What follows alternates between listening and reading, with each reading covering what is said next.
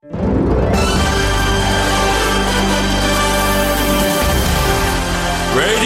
Nikkei. 5時から正論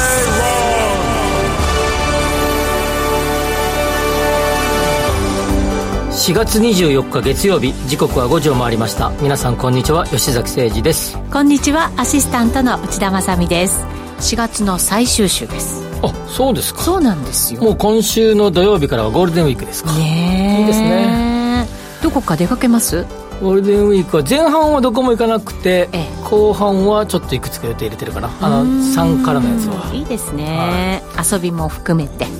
そんなゴールデンウィーク直前の4月の最終週ですがなんか東京は急に寒いです。いや寒いですよね今ね日。ね。ちょっとなんかやや喉がななんていうかな気温差による喉がちょっといまいち感がありますね。ちょっと体調崩してる方多いらしいですからね、気をつけないといけませんよ。いけませんよ。この温度差はやっぱり厳しいですね、ね、なんかねじわじわ効いてくるんですよこの温度差がね疲れが取れないとかいやわかるわかる。それすごい正しいと思う、ねそうなんですよ。こういうのがね結構なんか私3月ぐらいから続いててほら急に暖かくなったりしたじゃないですうんか桜の時期とかね。また雨が続いたりとかで、なんとなく1か月ぐらい続いてるんですよね。僕も3月に入ってからなんかもう一つでして4月になっていいかなと思いきやここに来てやっぱりちょっと体あ気温差にやられてきたかなということですが花粉飛んでんのか黄砂が飛んでるのか分かんないけどやたら昨日今日と目が痒くて今日はコンタクト入れなかったですけど。ね眼鏡でね、はい吉崎珍しくはい。来てるなと思って、そうなんですよ。なんで。でも私も今日外に出た時に目がなんか染みましたよ、うん。あれなんか飛んでますねやっぱりね。飛んでるかああるいはねもう一個ね今日はすごいねあの湿度が低かったって言ってたんで。乾いてる？乾いてそうドライヤーそっちだと思いましたね。はあ。もうなんだかよくわからないけど、とにかくとにかくあの体調には維持体調管理は大事とね本当そうですね、はなんとなくもう冬物ね全部しまっちゃったんですよ。クリーニング出して。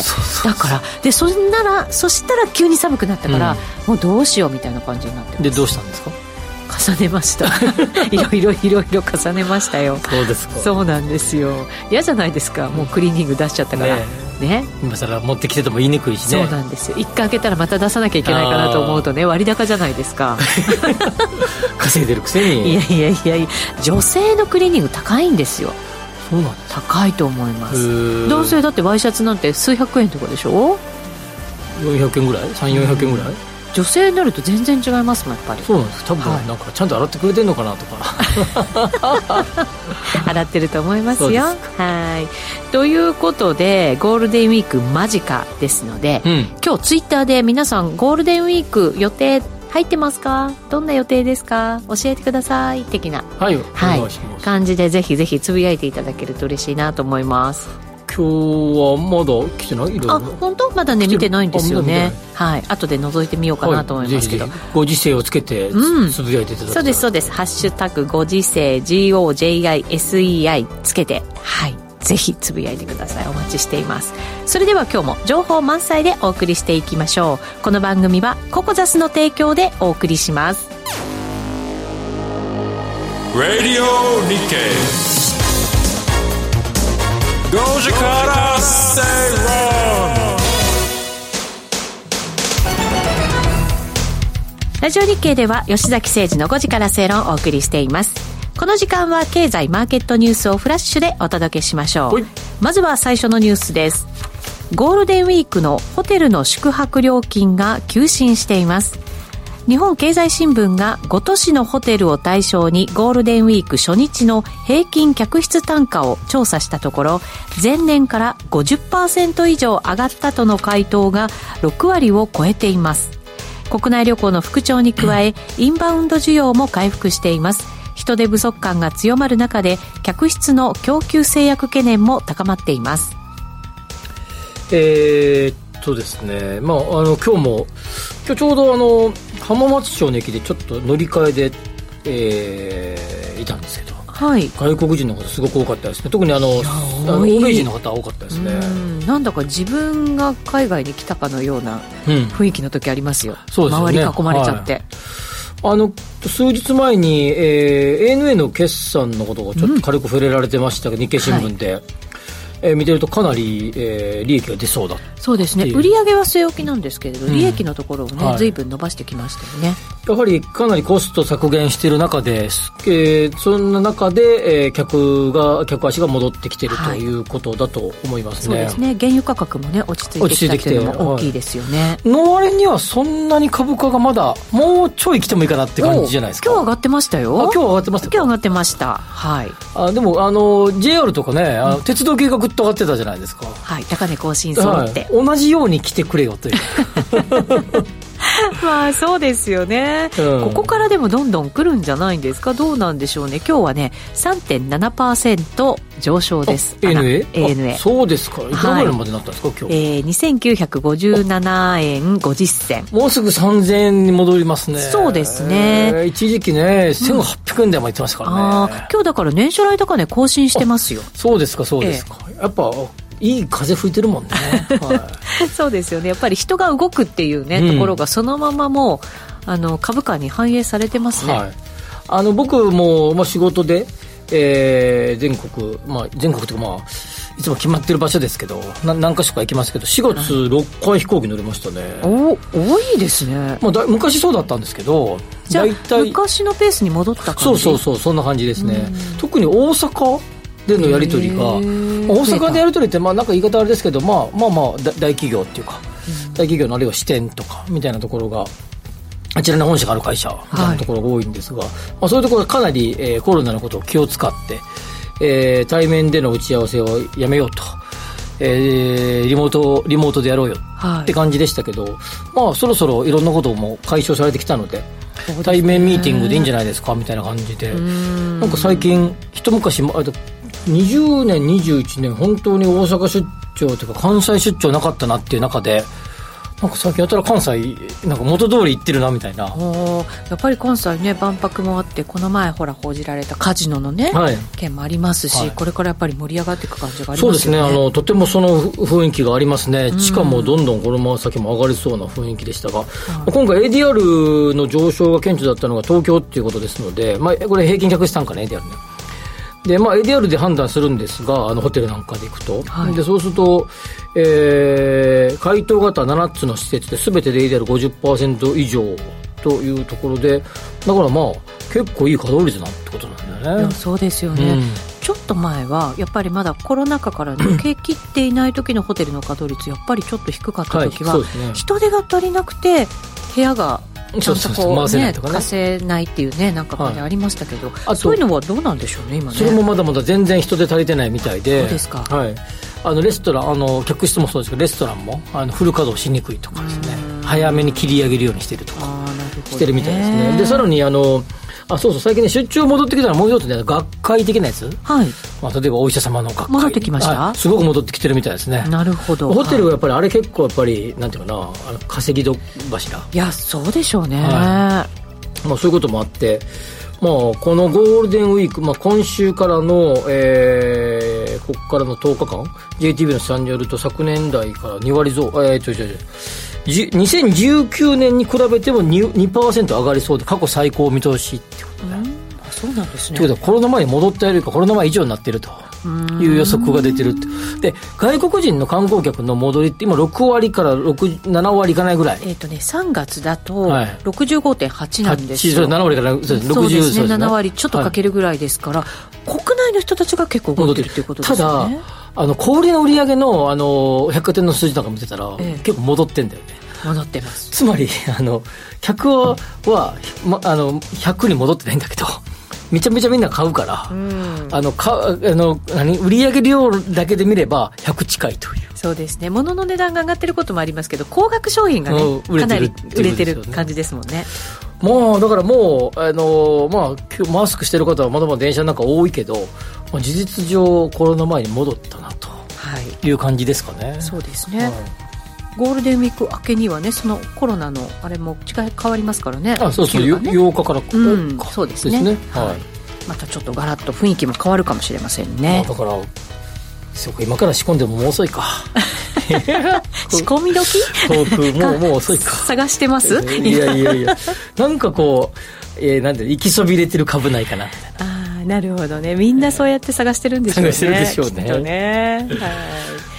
さて次行きましょう。名古屋都市再開発促進協議会と愛知県不動産鑑定士協会は 19, 19日、えー名古屋県を拠点にする投資家の17%がリニア中央新幹線の開業に伴い名古屋のオフィス需要が減ると答えたと発表しました。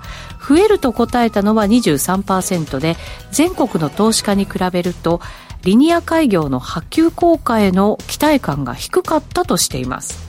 低いんですか？そうです。これはですね、もしも、ぼ僕はこのアンケートを、もちろん名古屋の投資家じゃないので受けてませんが、ええ僕があのこのアンケートを書いてって言われても、多分オフィス、オフィス需要は減ると答えたでしょうね。これなんで減るんですか？これはもうあの有名なストロー現象ですよね。他に逃げちゃうってこと？あのストローですから、こう吸引されていくっていうことですよね。うんうんうんだから、あの、瀬戸大橋がかかった時に、はい。四国からこう人口がこう流入したとか、あの小売売上がこう減ったとかね。長野新幹線ができた時もそうでしたうーん。でもどうなんですかね。リニアって乗るの高そうじゃないですか、ほう通勤でそんなに使える感じってあるんですかね。いやどうなんですかね。ただやっぱりもうそもそも名古屋のホテルとかね苦戦がさらに続くんじゃないですか。厳しいって言ってましたもんね、はい、そもそも厳しい上ところにリニアができれば40分ぐらい着くんでしょ？確か東京品川名古屋間が。そうですね。どう考えても止まらないよね。確かに。止まって止まあのなんか目的があれば止まるけどあの用事だけ済ましてパッと帰ってこれる。40分ですからね。あそうですよね。東京駅からじゃあどれぐらい40分って分かんないけど。立川とかのあたり？そうですよね、23区ちょっと外れるぐらいだったら40分ですよね。そんなもんだと思いますよね。中央線で行くとあの立川とかぐらいまで行けるぐらいでだってしあのと横,、えー横浜でも20分ちょっとかかるでしょ、ね25分ぐらいですよそうですよ。ちょっと寝てたらついちゃうちゃう感じだよね。それが名古屋になるってことはまあオフィス事業はこれは増えると答えた人は、えー他の地域からだからつまりえー、と名古屋の周辺地から名古屋に来る企業が増えるかもしれないね。その増える可能性はあるけど名古屋企業名古屋に支店を出す企業は激減するだろうね、そうか。出さなくてもいけるんいけるっですもんてことですね。ねなんか営業しててそのコスト考えたら。はあ確かにそうかもしれないですね。大阪と東京で、まあ、東大阪までリニアがつながるのはもっと先だっていうことですがただすすでに大阪名古屋間って新幹線で行っても50分ぐらいですからね。はい。すぐつけお50分かかんないぐらいじゃない？今早くなったから。近いですよね。はい、近いですからね。そう考えたら名古屋に支店を出す企業大企業が減るでしょうね。そうかもしれないですね。でもほら名古屋って独特のなんか食文化とかあるじゃないですか。うん。私結構好きであまあそうですね。はい。もう味噌煮込み食べるだけのために行きたいぐらいのでね。今うち今リニア新幹線代高いって言ってた高いと 普通の新幹線で。ねまあでも確かにそういうただ名古屋って言われてるのは観光名観光地がないでしょ。え名古屋城ぐらい？これもともと言われてることだね。まあそうです。確かにそうかもしれないですね。そうなんですよ。なんか USJ に行くとかさディズニーランドに行くとかさ一般の方々見ても観光地が少ないって言われてる確かに今なんかできたけどね。ななんやったかね。なんやったかなんかできたんですか？レゴかな？んかなんかできたでしょ？東山動物園とかありますけどね。ね。ダメ上野動物園もありますから。そっか。確かにそうですね。名古屋ってだからそう観光名所みたいなところね。わざわざわざ行くっていう。あのいわれるあの USJ の再生したの森岡さんとかが本に書いてる3万円の壁。つまり東京から USJ にお客さんを引っ張ってくるのにはい行って帰ってきて新幹線でざくざくっと3万円ぐらいかかるんだよその3万円を払わせてでも来てもらわなきゃいけない。っていう3万円の壁って。名名古屋にはその壁さえないってこと。あらそうなのね。あれがないっていう、ううん残念。それも一つのあれかもしれへんね。まあ、名古屋はほら、ね、トヨタをはじめとする企業群でね盛り上がった、そうですね。はい。土地っていう感じもしますからねまあ頑張ってほしいな。うん確かにそう思いますね。美味しいしいご飯は多いそうなんですよ。独特じゃないですか、はい。あの文化はね。いやでも普通に美味しい刺身とかいっぱいあるけどね。名古屋。はあります。あります。いろいろあります。はい。はい、それでは次行きましょう。えー、全米不動産協会が20日に発表した3月の中古住宅販売価格は37万5700ドル日本円にするとおよそ5000万円で前年同月に比べ0.9%下落しました。下落率は2010年12年1月以来およそ11年ぶりの大きさを記録しています。えー、っと、まあ、えー、中古、まあ、何度か喋ったね、中古住宅下がってきてると、アメリカね。で、アメリカでは8割ぐらいは中古住宅ですよと。新築のよりもウエイトが高いので、まあ、大きな影響を及ぼしますよということですが、うん、まあ、新築は少し、あの、戻ってはきてる。はい。ということなんだけど、まあ、ここで、やっぱり一番みんなさんが気にするのは、えー、リーマンショックの後、うん、リーマンショックとアメリカでは financial crisis か。はい。えー、日本でいうリーマンショックね。2008年の金融金融危機、 financial crisis の時とは様相がまあ違うんじゃないかという見立てがまあ圧倒的ですよね。はいまあ、あのそもそもあの時は、えー、住宅バブルがこう傾いていった。うん、でそしてサブプライムローンとか、ね、そうですね。はい。はい、で、えー、あ、違う、サブプライムローンはその金融信用の、えー、こう縮小です。はい。そもそもその時まですごく勢いで上がってたのが、に重なったんで、まあ、ダブルパンチだったってことね、うん、まあ、そこで2割ぐらい下がったんだけど、まあ、今回はどちらかというと、えー、コロナ禍においてのペントアップ需要、はい、せき止められたのが一気に出てきたっていう。あとウッドショックなんかで、うん、原材料がなかったのでのペントアップ需要、はい、というダブルペントアップ需要に加えて金利は低かった。3%ぐらいだった。低い金利だった。というところで価格が伸びたんだけど、うん、それがどっちもですね。ペンタップ需要も落ち着いた。そして金利も、えーまあ、今は6%台に戻ってきたけど一一時期は住宅ローン金利も7%台だったということですごい勢いで下がってきてるということでまあなんていうかな。正常っておかしいけど、はい、正常。正常でいいか？ちょっと行き過ぎてたものが修正されたって感じ、まあ、金利は高くなったからそれは下がるわねと、うんうんうん、そしてまあ、えー、一気に需要がポーンって需要が増えたんだからそれ一気に価格も上がるけどその需要が落ち着いたらそれは価格も落ち着くわねと、うんうんうん、なんか普通の経済学の普通の話じゃねっていう感じの見方が圧倒的なんだけど、はい、まあでも一部ほんの一部の方でやっぱりこの間、えー、銀行がいくつか破綻したりしたこともあったんで、まあ、ネガティブなことを言う人もいるけど、まあ、僕の見立ては、まあ、一応この分野は一応専門ですけど、こ れを見、僕が見立て的には、まあ、正常じゃね、って感じですよね。なるほど。まあ、価格いわゆる株でいう調整局面。これが続くようだと、やっぱりちょっと心配した方がいいけれども。でも、そうです。全然続くような雰囲気ないですよ。ないですか、新築も戻ちょっと戻ってきてるからね。そうかそうか、はい、新築そうですもんね。あとね、金利が少し一時期ほどあの落ち着いてきたんで、はい、落ち着いてちょっと上がってたりもしますし、先行指標のいろんな他の使用、あの新築の着工件数とか見てもちょっと伸びてきてますからね。まあまあ、まあまあ、まあまあ、まあまあって感じですよ。なるほど、ね、ただ、ただですよ。はい、これやっぱり多少 CPI の影響あると思いますよ、下がると。あの賃料分上とか3割ぐらいありますから、はい、CPI の影響はちょっと避けられない。なるほど、まあ、でもそれで CPI が下がるっていう方向ですもんね、結局はね。だから、まあいいんじゃないんですか、どうなんですか、ね。まあ、FRB の今、理事みたいになってますけど、気持ちは、FRB の理事的にはいいかもしれないね、そうですよね、はい、落ち着くっていうことです、はい、はい、利上げ継続懸念みたいなものもちょっと安え笑うそうですね、まあ、でも、この数字見てたら、おそらく上がってもあと2回1回か2回でしょ、ね、そう言われてますけどね、はい、どうなんでしょうね。はいえー、ここまでは経済マーケットニュースフラッシュでお届けしました。お知らせを挟んで深読み経済指標のコーナーです。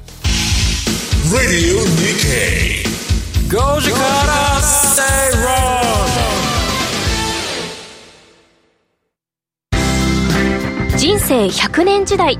あなたはどんな人生を描きますか？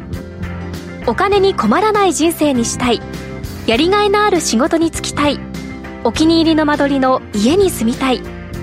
あなたの描く理想の人生をココザスが幅広くサポートします。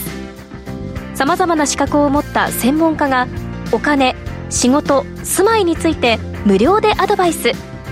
一緒に豊かでワクワク生きる未来を作りましょう。詳しくは番組ウェブサイト右側のバナーからココザスホームページをチェック。毎週木曜日夜9時半からはキャンプラジオ。鈴木康介が初めてパーソナリティを務めるラジオ番組です。僕が素敵な大人を目指しゲストをお迎えして楽しいトークを繰り広げていきます。アウトドアに役立つ情報も満載のキャンプラジオ。ぜひお楽しみください。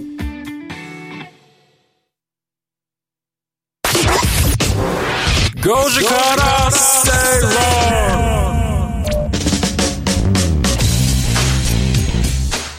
この時間は深読み経済指標のコーナーです。今日は中古住宅の評価基準の見直しについて吉崎さんに教えていただきます。えーっとこ4月20日の日経新聞で、確か木曜日の日経新聞かなに出てましたが記事が出てましたね、はい。ちょっとご紹介しましょうか、国土交通省は中古住宅の市場活性化に乗り出します。住宅の担保価値に立地の良さや省エネ改修などを反映する評価モデルを作り中古物件でも住宅ローンを借りやすくします。築年数を主な評価基準にしていた現状の見直しを促し米欧に比べ新築に偏る日本の住宅市場の課題を解決します。はい。まあ、これはここでも何度もお話をしていた日米の新築と中新築住宅とはい。中古住宅の割合の違いって話をしましたが、はい。アメリカは80%を超えるぐらい中古住宅を購入されると。日本はまあその逆ということですのでここ最近中古住宅特に中古マンションなどは、えー数字を伸ばしてきましたがそれはやっぱ新築物件がすごく高かったので、まあ、この後最後のコーナーでやりますけどすごい高かったこともありですね、はい。まあ、中古に流れているということ側面ともう一つが、えーマンション適地ですね、はい。新築物件が、まあ、自分が欲しいところに出ない、ということもあり中古で、えー、OK と、はい。中古で見つけようと。このね適地な問題ももう長らく言われてますもんね、はいという中なんだけど、その際における、えー中古物件は、えーまあ、例えば、えーウッチーが持っている中古物件があった時売りたい、売り出したいとはい思った時にですね、えー中古、えーだから仲介会社さんか、はいに査定をしてもらうと。その査定、まあ、これが、えー評価ですよね。だからなので、例えば8200万、8800万で売り出そうというふうに決める、その査定の論拠が何なのか。はいということなんですが、まあ、基本的な査定の論拠って、周辺価格での、まあ、いわゆる取引事例価格っていうんですね。まあ、例えば301号室で、えー、8500万で売っていたので、うちの部屋が503号室ってことで、2つ階が上だ。はい。ちょっとじゃあ値段上げとこうか。と。そうですね。見晴らしいいですよ。いい2つ上がると、とい。うことで、えーちょっと高くしてっていうような形で、他の、えーまあ似たよう、似通った、えー不動産の価格はどうなのか、というような査定をすることが、マンションなんかでは多いんですが、なるほど。参考にしながらね、はい、これ取引事例価格って言うんですけど、一方で、えーこ一戸建てはなかなかそういうのは難しいじゃないですか。確かにそうですよね。いろいろですもんね。そうね。広さも違う、建て方も違う、まあ、ええ工法も違う、木造のやつもあれば、RC で作ったやつもある、まあ、いろいろ違うということで、えーなかなか難しいし、取引事例を探すのも難しい。うんうん。まあ、当然数も、大都市なんかでいうとマンションの方が多いですから、はいえーということを考えたら、えー査定をする際には、えー特に戸建て住宅では、えー築年数をベースに査定することが多くて、うーん。まあそれは平等ですもんね。築年数はね。ね。で、えーと木造住宅の場合は、えーこれは減価償却における、えー耐久性から判断をして、はい。えー国の規定で、国の規定というか、あの国が、えーとたんえー評価をしていく際に、えー評価じゃあの、ごめんなさい、あの、減価償却をして会計基準の中ではい22年でやってくれと。はいまあ、つまり22年になるとゼロになるってことですね。うんというルールを作っているので、大体ざっくり20から25年ぐらいで担保価、建物の担保価値はゼロ評価するのね。うんもう古くなっちゃってもうダメと。22年でまあ、22年っていうのが、まあまあ、ざっくり、はい。ざっくりね一応22年っていうのが、まあ、真ん中ですが、まあ、ざっくり20から25年ぐらい。っていうことなんですね。はいまあ、そうすると土地価格だけで取引になると。はということです。あはいで、まあ、それがどうなのっていうことなんだけど、じゃあちょっと考えていただいて、まあ、これ、それを変えようよと。立地の良さとか、要は省エネ対し、えーに適した回収をしてるかどうかとか、まあ、いろんなそういう評価モデルを作って、まあ、こえー、なんていうかな、過去のいろんな分析なんかをして、どれぐらいで、えー、これは評価本本心なる価値をあるんだ。というような、えー、算定をするわけ。はい。しようとしてるわけか、うんうんうん。で特にですね全国の取引データをバーッと集めてきて土地のサイズ形状はい。建物の構造これはさっきの木造だとか RC なのか軽量テックスなのか重量テックスなのかみたいな広報床面積立地場所とかまあいろんなやつバーってこう入力していくとですねまあそれをどれぐらいなのかを算定しようよという評価モデルをするんですね。はい。さて、それは、これはいい試みだと思うし、すべきだと思うし、アメリカなんかはすでにそれが導入されていて、えー特に、えーその、えーなんかあの、金融機関ね、か住宅ローンを貸し付けする金融機関はその評価に基づいて融資をつけている。そこまで融資がつくので、買う側も、えーそれを、まあ、心配なく買えると。うんいう構造なんですね。はいさて、これはとっても正しいし、とっても素晴らしい。はいそうすると中古流通が活性化されるんかどうかっていうのはちょっと違う議論と僕は思うんですね。うん確かにその通りですよ。この通りで、えっ、とこ、このやり方をすれば、えー流えーなんていうかな、えーな正しい評価はできるし、金融機関もそれに従って評価を出し、えー融資を出しやすくなる。はい買うのはでも一、一個人ですから。ビカビカのギラギラの、まあ、じゃあすんごい極端な例にしましょう。わかりやすく。はい。真っピンクの家があったとします、全部外壁が。評評価上すごい評価が出てる。はい。そのやつを買うかどうか。仮にですよいや別にこれ極端な話。まあそうですよね。例えばじゃあ3人家族の人がいた時にそれにふさわしい間取りかどうかうん。とか。そうか。これこれち無無難なって言い言い方おかしいけどまあよくあるような間取りで作ったようなやつはこれは結構いいと思うんですよ。なるほどなるほど。で2億3億4億というこだわりにこだわりにこだわり抜いた家ってこの評価で当てはまるのかとそうですよね。それを買いますかあなたって話ね。ということでねこれね。確かにこれは理論上すごくいいし融資もつけやすいですよ、はい。この評価に基づいて融資つけようと。だけど買う側はそうじゃないからね。なるほど。結局個々の問題になる個々の問題。ですねでマンションは言うてもすんごい独特な部屋ってそうないですから。ないですね。平均的ですよね。マンションの場合。まあ、とちょっとあるけどね、すごい三角形の部屋とか。すごいなんかもう、なんていうの、あ曲線だらけのやつとか、まあ、たまにあるけど、でも少ないでまあ、すもんね、少ない。割合的にはすごい少ないですよ。で、こう、こう中古住宅は、まずそこがあるね、一つね。あーな理論上の評価でやっていいのかいという。で、さらにですね、もう一つ、やっぱ日本人独特のですね、例えば2億、その評価が2億円だったとしましょうよ。はい2億出すなら1から作りたいなと思う人多いと思うんだよね。例えばですよ。新しい方がいいって考えはまだありますよね。し、随分ね。誰かちょっと使ったんでしょ、ここみたいな。うん。まあとかそれはわかりますすよね。うん。まあ別にそれを批判する、否定するつもりはないけど、ええ。まあ日本人独その考え方あるよね。そういう文化ですもんねずっとね、はい。だから新築偏重の是正を促すって書いてあるけど、はい。確かに理論上と融資上ではこれを促すことができるんだけど、ん。個人の文化的な背景まで見たところまで促すように持っていけるかどうかっていうのはちょっと違う問題です。そうですねただここから始めないと、今の8 85対15みたいなのが解消することはないでしょうね。まずは仕組み作りからそう、仕組み作りから。うんで、多分これで20とか30%、ちょっとパーセントが上がることは間違いないと思いますよ。融資つけてくれやすくなりますから。なるほどねそれでも平均的なものであって あくまでもねあくまでも。ここ大事ね。で、さらにもっとガツンとリフォームしてっていう人も多いから、アメリカなんか行くと、もう全部入れ替えてみたいな、スケルトンにして、まあ、あの、えー水回りとかね、ああいうのも全部入れ替えてみたいなのも多いから、まあでもそうすると日本では結構金がかかったりするし、そうですよね。まあそういうの辺がまあまあ、あだけど、まあ、とはいえ第一歩にはなることは間違いないね。ようやく一歩踏み出したところ出っいう。してたということ、この、うん。なんで22年になったらわ私の家は担保ゼロか建物 価値ゼロなんてみんな思ってたと思いますから、まあそうですはい。ね、うん。あとねもう一つがこれももっともっとあの喋れば背景いっぱいあるんだけどまずは一つは物の耐久性が上がった。はいあれね、まずまずその大前提がありますよ。そうですね。昔の日本のあの、のまあ、それなりの、まあ、木造住宅でっていう、はい、あるいは耐震基準が昔ながらの旧耐震住宅だった。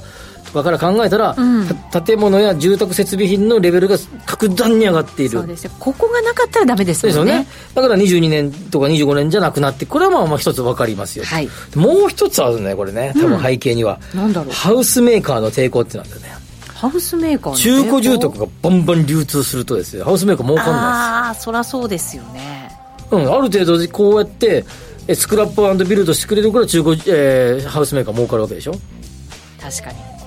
でやっぱりもうここ、えー、どう、えー、2009年以降100万個戻ってませんから2009年だから14年ぐらいか。もうすぐ15年ぐらいか、まあ、多分もう戻らないなっていうふうに思っていろんなハウスメーカーもまあ、あの表向け言ってませんけど徐々に徐々にシフトしてきてるんで、うんうんうん、まあ、そういう意味でやっぱり今のご時世を考えた時に新築変調主義はいかがなものかというようなハウスメーカーの思惑もあると思いますね。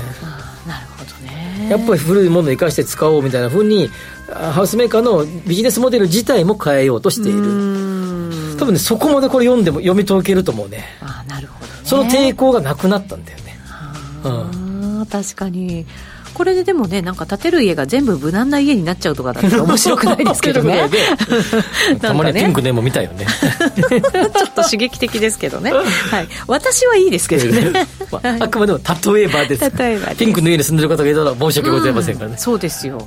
例えばですか。パーコさんとか住んでるかもしれません。なんかあのなんだか忘れたけどあのなんだっけあのなんかあのえー、漫画家の人が梅津和夫さんの家が。そうそうそう。ちょっと変わった家ですよね、ね、話題になってましたけどね、はい、梅津さんにとっては素晴らしい家なわけですそうですね。最後まで本当住み続けるっていう自分のね、周りから環境に害するとか言って訴えられてましたよね。確かにねされてました。はい確かに。あくまでも一例です。一例でございます。はい。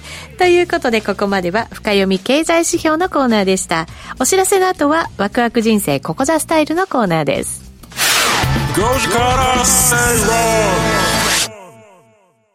企業トップが語る威風堂々毎週水曜日夕方4時40分からオンエア。パーソナリティの毎度相場の福の神藤本信之さんが厳選した上場企業の経営トップをゲストに迎え事業展望や経営哲学などを伺いつつトップの人となりにも迫るインタビュー番組です。企業トップが語る威風堂々は、ラジコタイムフリー、ポッドキャストでも配信中ほら、聞いてやマネーに対する食わず嫌いありませんか ?4U と学ぶ日本経済お金に関する心配事は山積みだけど、どうすればいいかわからない。そんなマネー初心者に向けた30分です。最近気になるあのニュースについて詳しく聞けたり、クイズで楽しく経済について勉強します。4U のマネー事情も聞けちゃうかも。ラジオ日経第一。毎週水曜夕方6時から好評放送中。お楽しみに。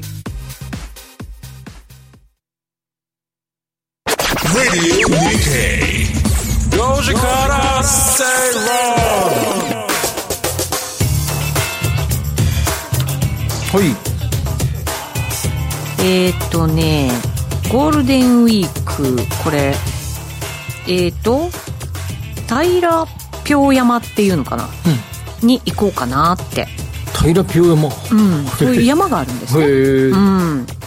あと名古屋駅のホームには有名な立ちそば、うん。えー、があるらしい。あの何でしたっけ？あの平べったいの。そうそう きしめん。きしめんきしめん、ね食べられるってことですよね、てかどうも愛知県にわざわざ旅行に行くってイメージが湧かないななんてなんか愛知県はねちょっとディスってしまいましたね僕は、ね、いや私結構行きますけどねそうですか。ね。はい。また後ほど紹介していこうと思いますさて、この時間はワクワク人生ここザスタイル。人生100年時代を豊かでワクワク生きるためには一体どうすればいいのか。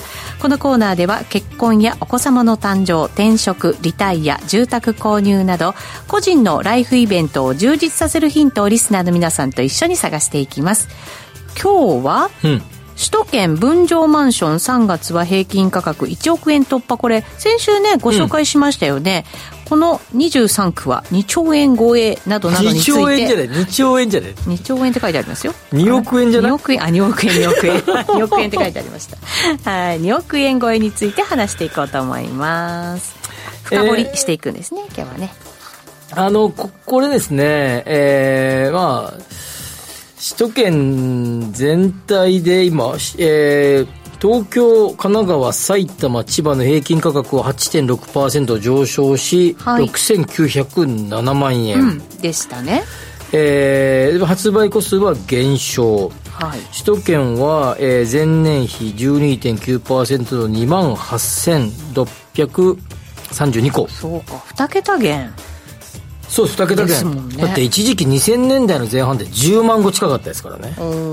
それが2万8000、まあ、ざっくり3万個ですよ、はい、3分の1ぐらい、うん、すごいです、ね、あそう書いてあるか。次。に書いてある2000 年代の3分の1程度ということで、はい、23区だけ見ても18.8%減の1万692個ということで2割近く減っている、さっき前さっきのコーナーで喋った通りもう敵地不足甚だしそうですね。その結果がこういうふうに出てるわけですね、はい、数字で。もうだからマンション建て尽くした感があるってことね、うん、新しく建てようと思ったらもう再開発するしかないっていうことね、はい、かあの埋め立て地に建てるか。あそういうこと、ね、海辺の。どっちかしかないっていう感じですよね。はい、うん。まあ、そういう意味で、まあ、これがこのまま、まあ、どこまでいくのか、というところかなっていうところですが、まあ、まずその上がってる背景ね。上がってる背景。はい、まあ、これは、えー、3つぐらいあるかな。1つは、えー、敵地不足、さっきね、はい、敵地不足による新規の供給が少ない、うん、少ないもんだから、少ないから上がるんじゃないですよ。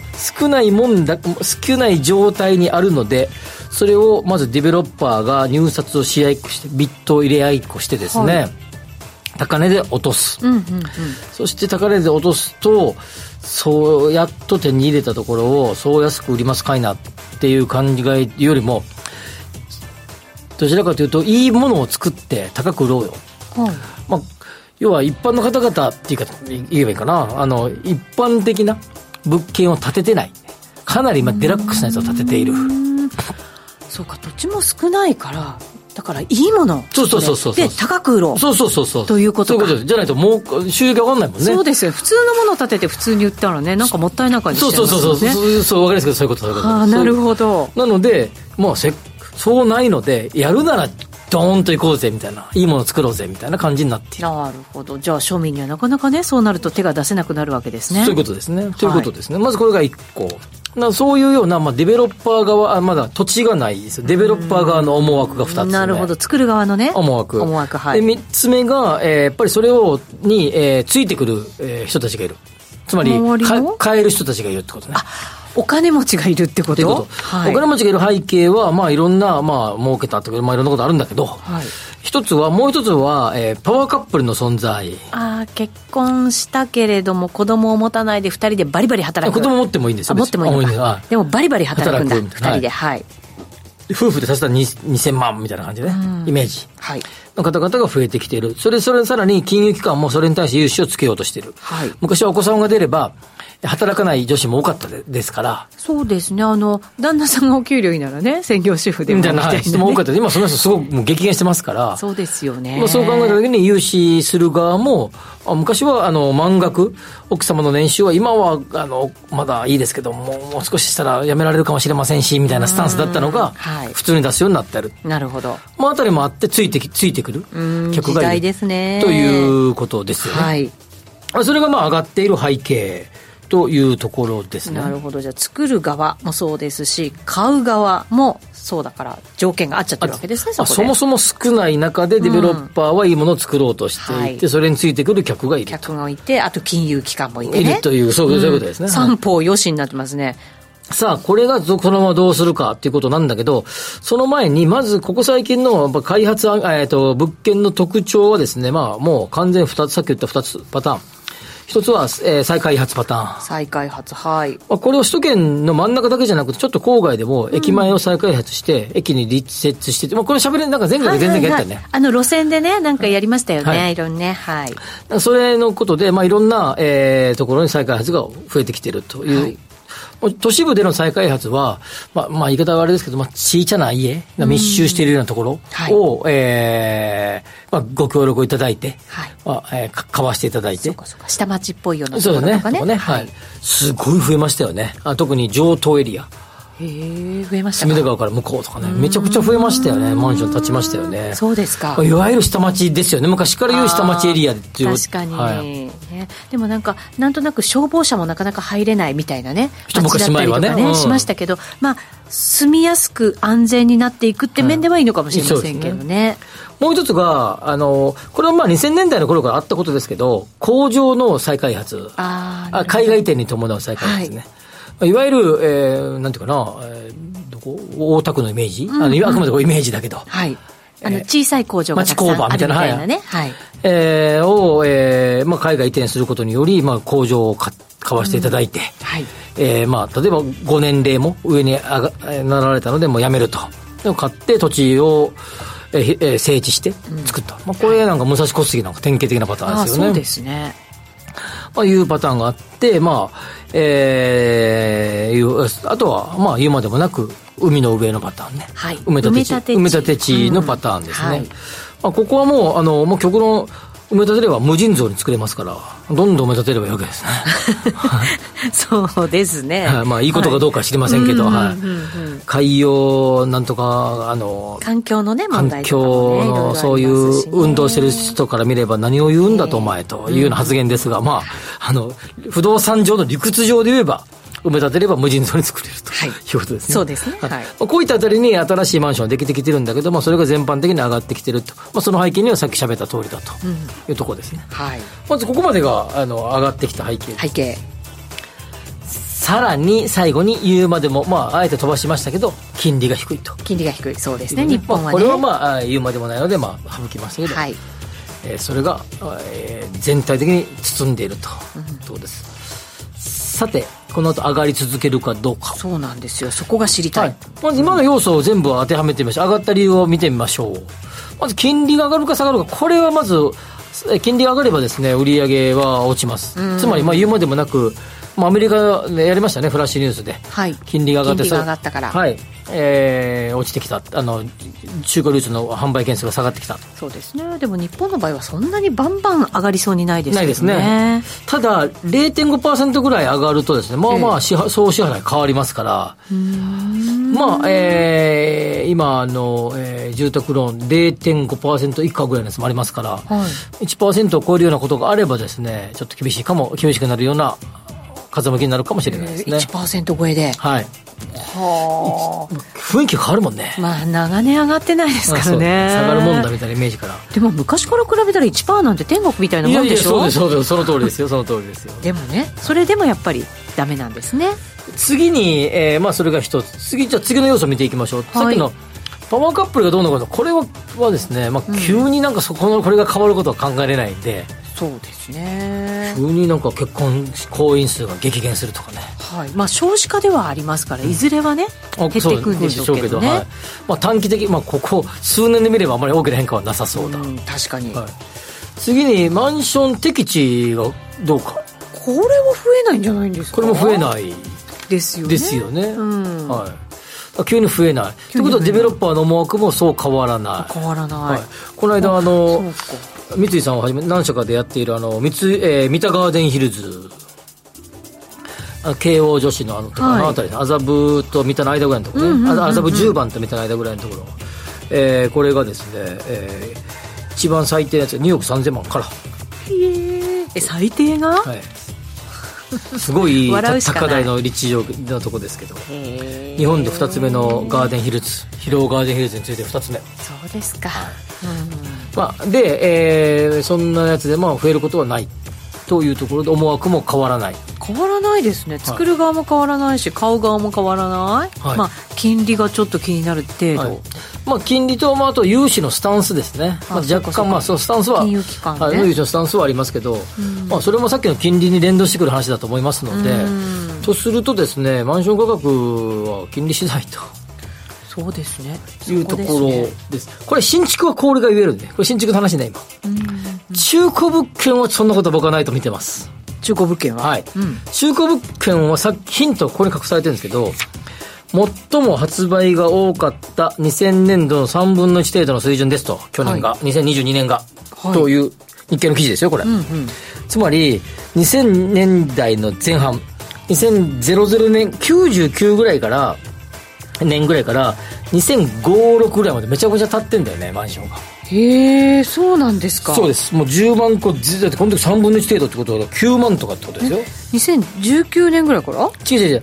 2000 99年から。99年か、はい1999年？はいはい95、6、7あたりに都心回帰って言葉が流行って、うん都心に人がこう戻ってくるようになった。で、99年あたりぐらいからタワーマンションがちょこちょこ出始めた。はいそして建物のいろんな規制とかも変わりました、あの、変わりましたので。そうですよね耐震とかとかもはいいろいろ変わりましたんで、はい2000年代の前半、それさらに企業が、えー海外に工場移転とか、特に竹中さんが推進した持たざる経営とかで、土地がいっぱい出たんだよね。はいで、そうすると、この頃に出たマンション、できたマンションが、ざっくり築20年を迎えます。はい築20年っていうと、大体最も中古マンションが売りに出てくるタイミングに差し掛かります。はいなぜかっていうと、まあ、まずライフスタイルが変わる。20年前はお子様はまだ小学生とかちっちゃかったぞと。今もう大きくなったぞと。そうですねこんな広いとこいらないとかですねうん。いろんなことを考える。そしてさらに、設備品とかいろんなものが壊れてくる。はい入れ替えるぐらいだったらもう売っちゃおうかと、新しいとこ行こうかと。ローンもなくなったし、みたいな感じが出てくる。ええ今高いらしいぞと。今売りチャンスだと。人が出てくるということで、売り物件が増加することは間違いないね。なるほど。理論上は、ん。今それを今まだもうちょい上がるかもうちょい上がるかでみんな待ってると思いますね。さて売る売りたい人たちが？売ろうかなと思ってる人たち。がが。はい。さてこれがですねポーンとですね一気にそうそうそろそろ売りだみたいな雰囲気になった時はドドドって中古マンションの実需物件は下がると思いますね。へえでもその後買い場が来るってことですよねまあ、金利次第だな。そのタイミングで次金利がどうなってるかっていうことでしょうね。ちょっとだから中古マンションは調整局面に24年にかけて入っていくと思いますね。第か24年にかけて今年のだから終わりぐらいからなんか意識しとかなきゃいいけないいけなって感じ。そんなそんなそんな感じですね。はい。そこの時の金利どうでしょうかっていう感じですね。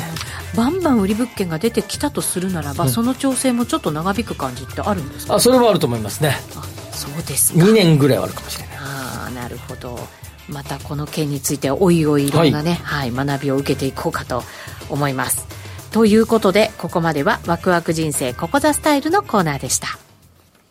宮地隊が先頭で吹き切ってジャンプ。お重長さんも綺麗な飛躍後続まで無事飛躍を終えました。いくつもの障害を飛んでいく。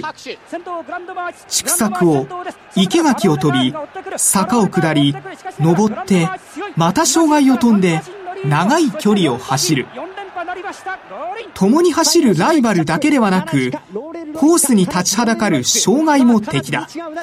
そして自分自身との戦いでもあるだろう。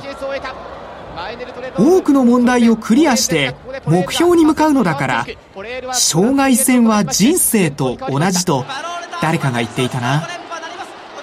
高くジャンプして走っていく姿を見て思う。みんな無事にゴールまで走り切ってくれと。ラジオ日経。アップデート。お重長さん。お重長さん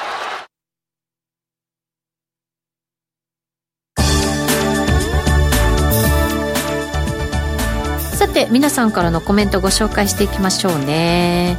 えっ、と高見さんから、うちの方いまだにバンバン高層マンション建ててるまだまだ更地があるんだろうねってきました。場所によりけりだね。ねえ、同じく高見さん家だと尖った作りよりも無難なオーソドックスな作りの方が拡張性や汎用性高くて、えー結果評価額も高くなる気がするな。そうですね。ね無難な方がね。いいですね。確かに。はい。うちそろそろ時間じゃないですか？あら本当だ。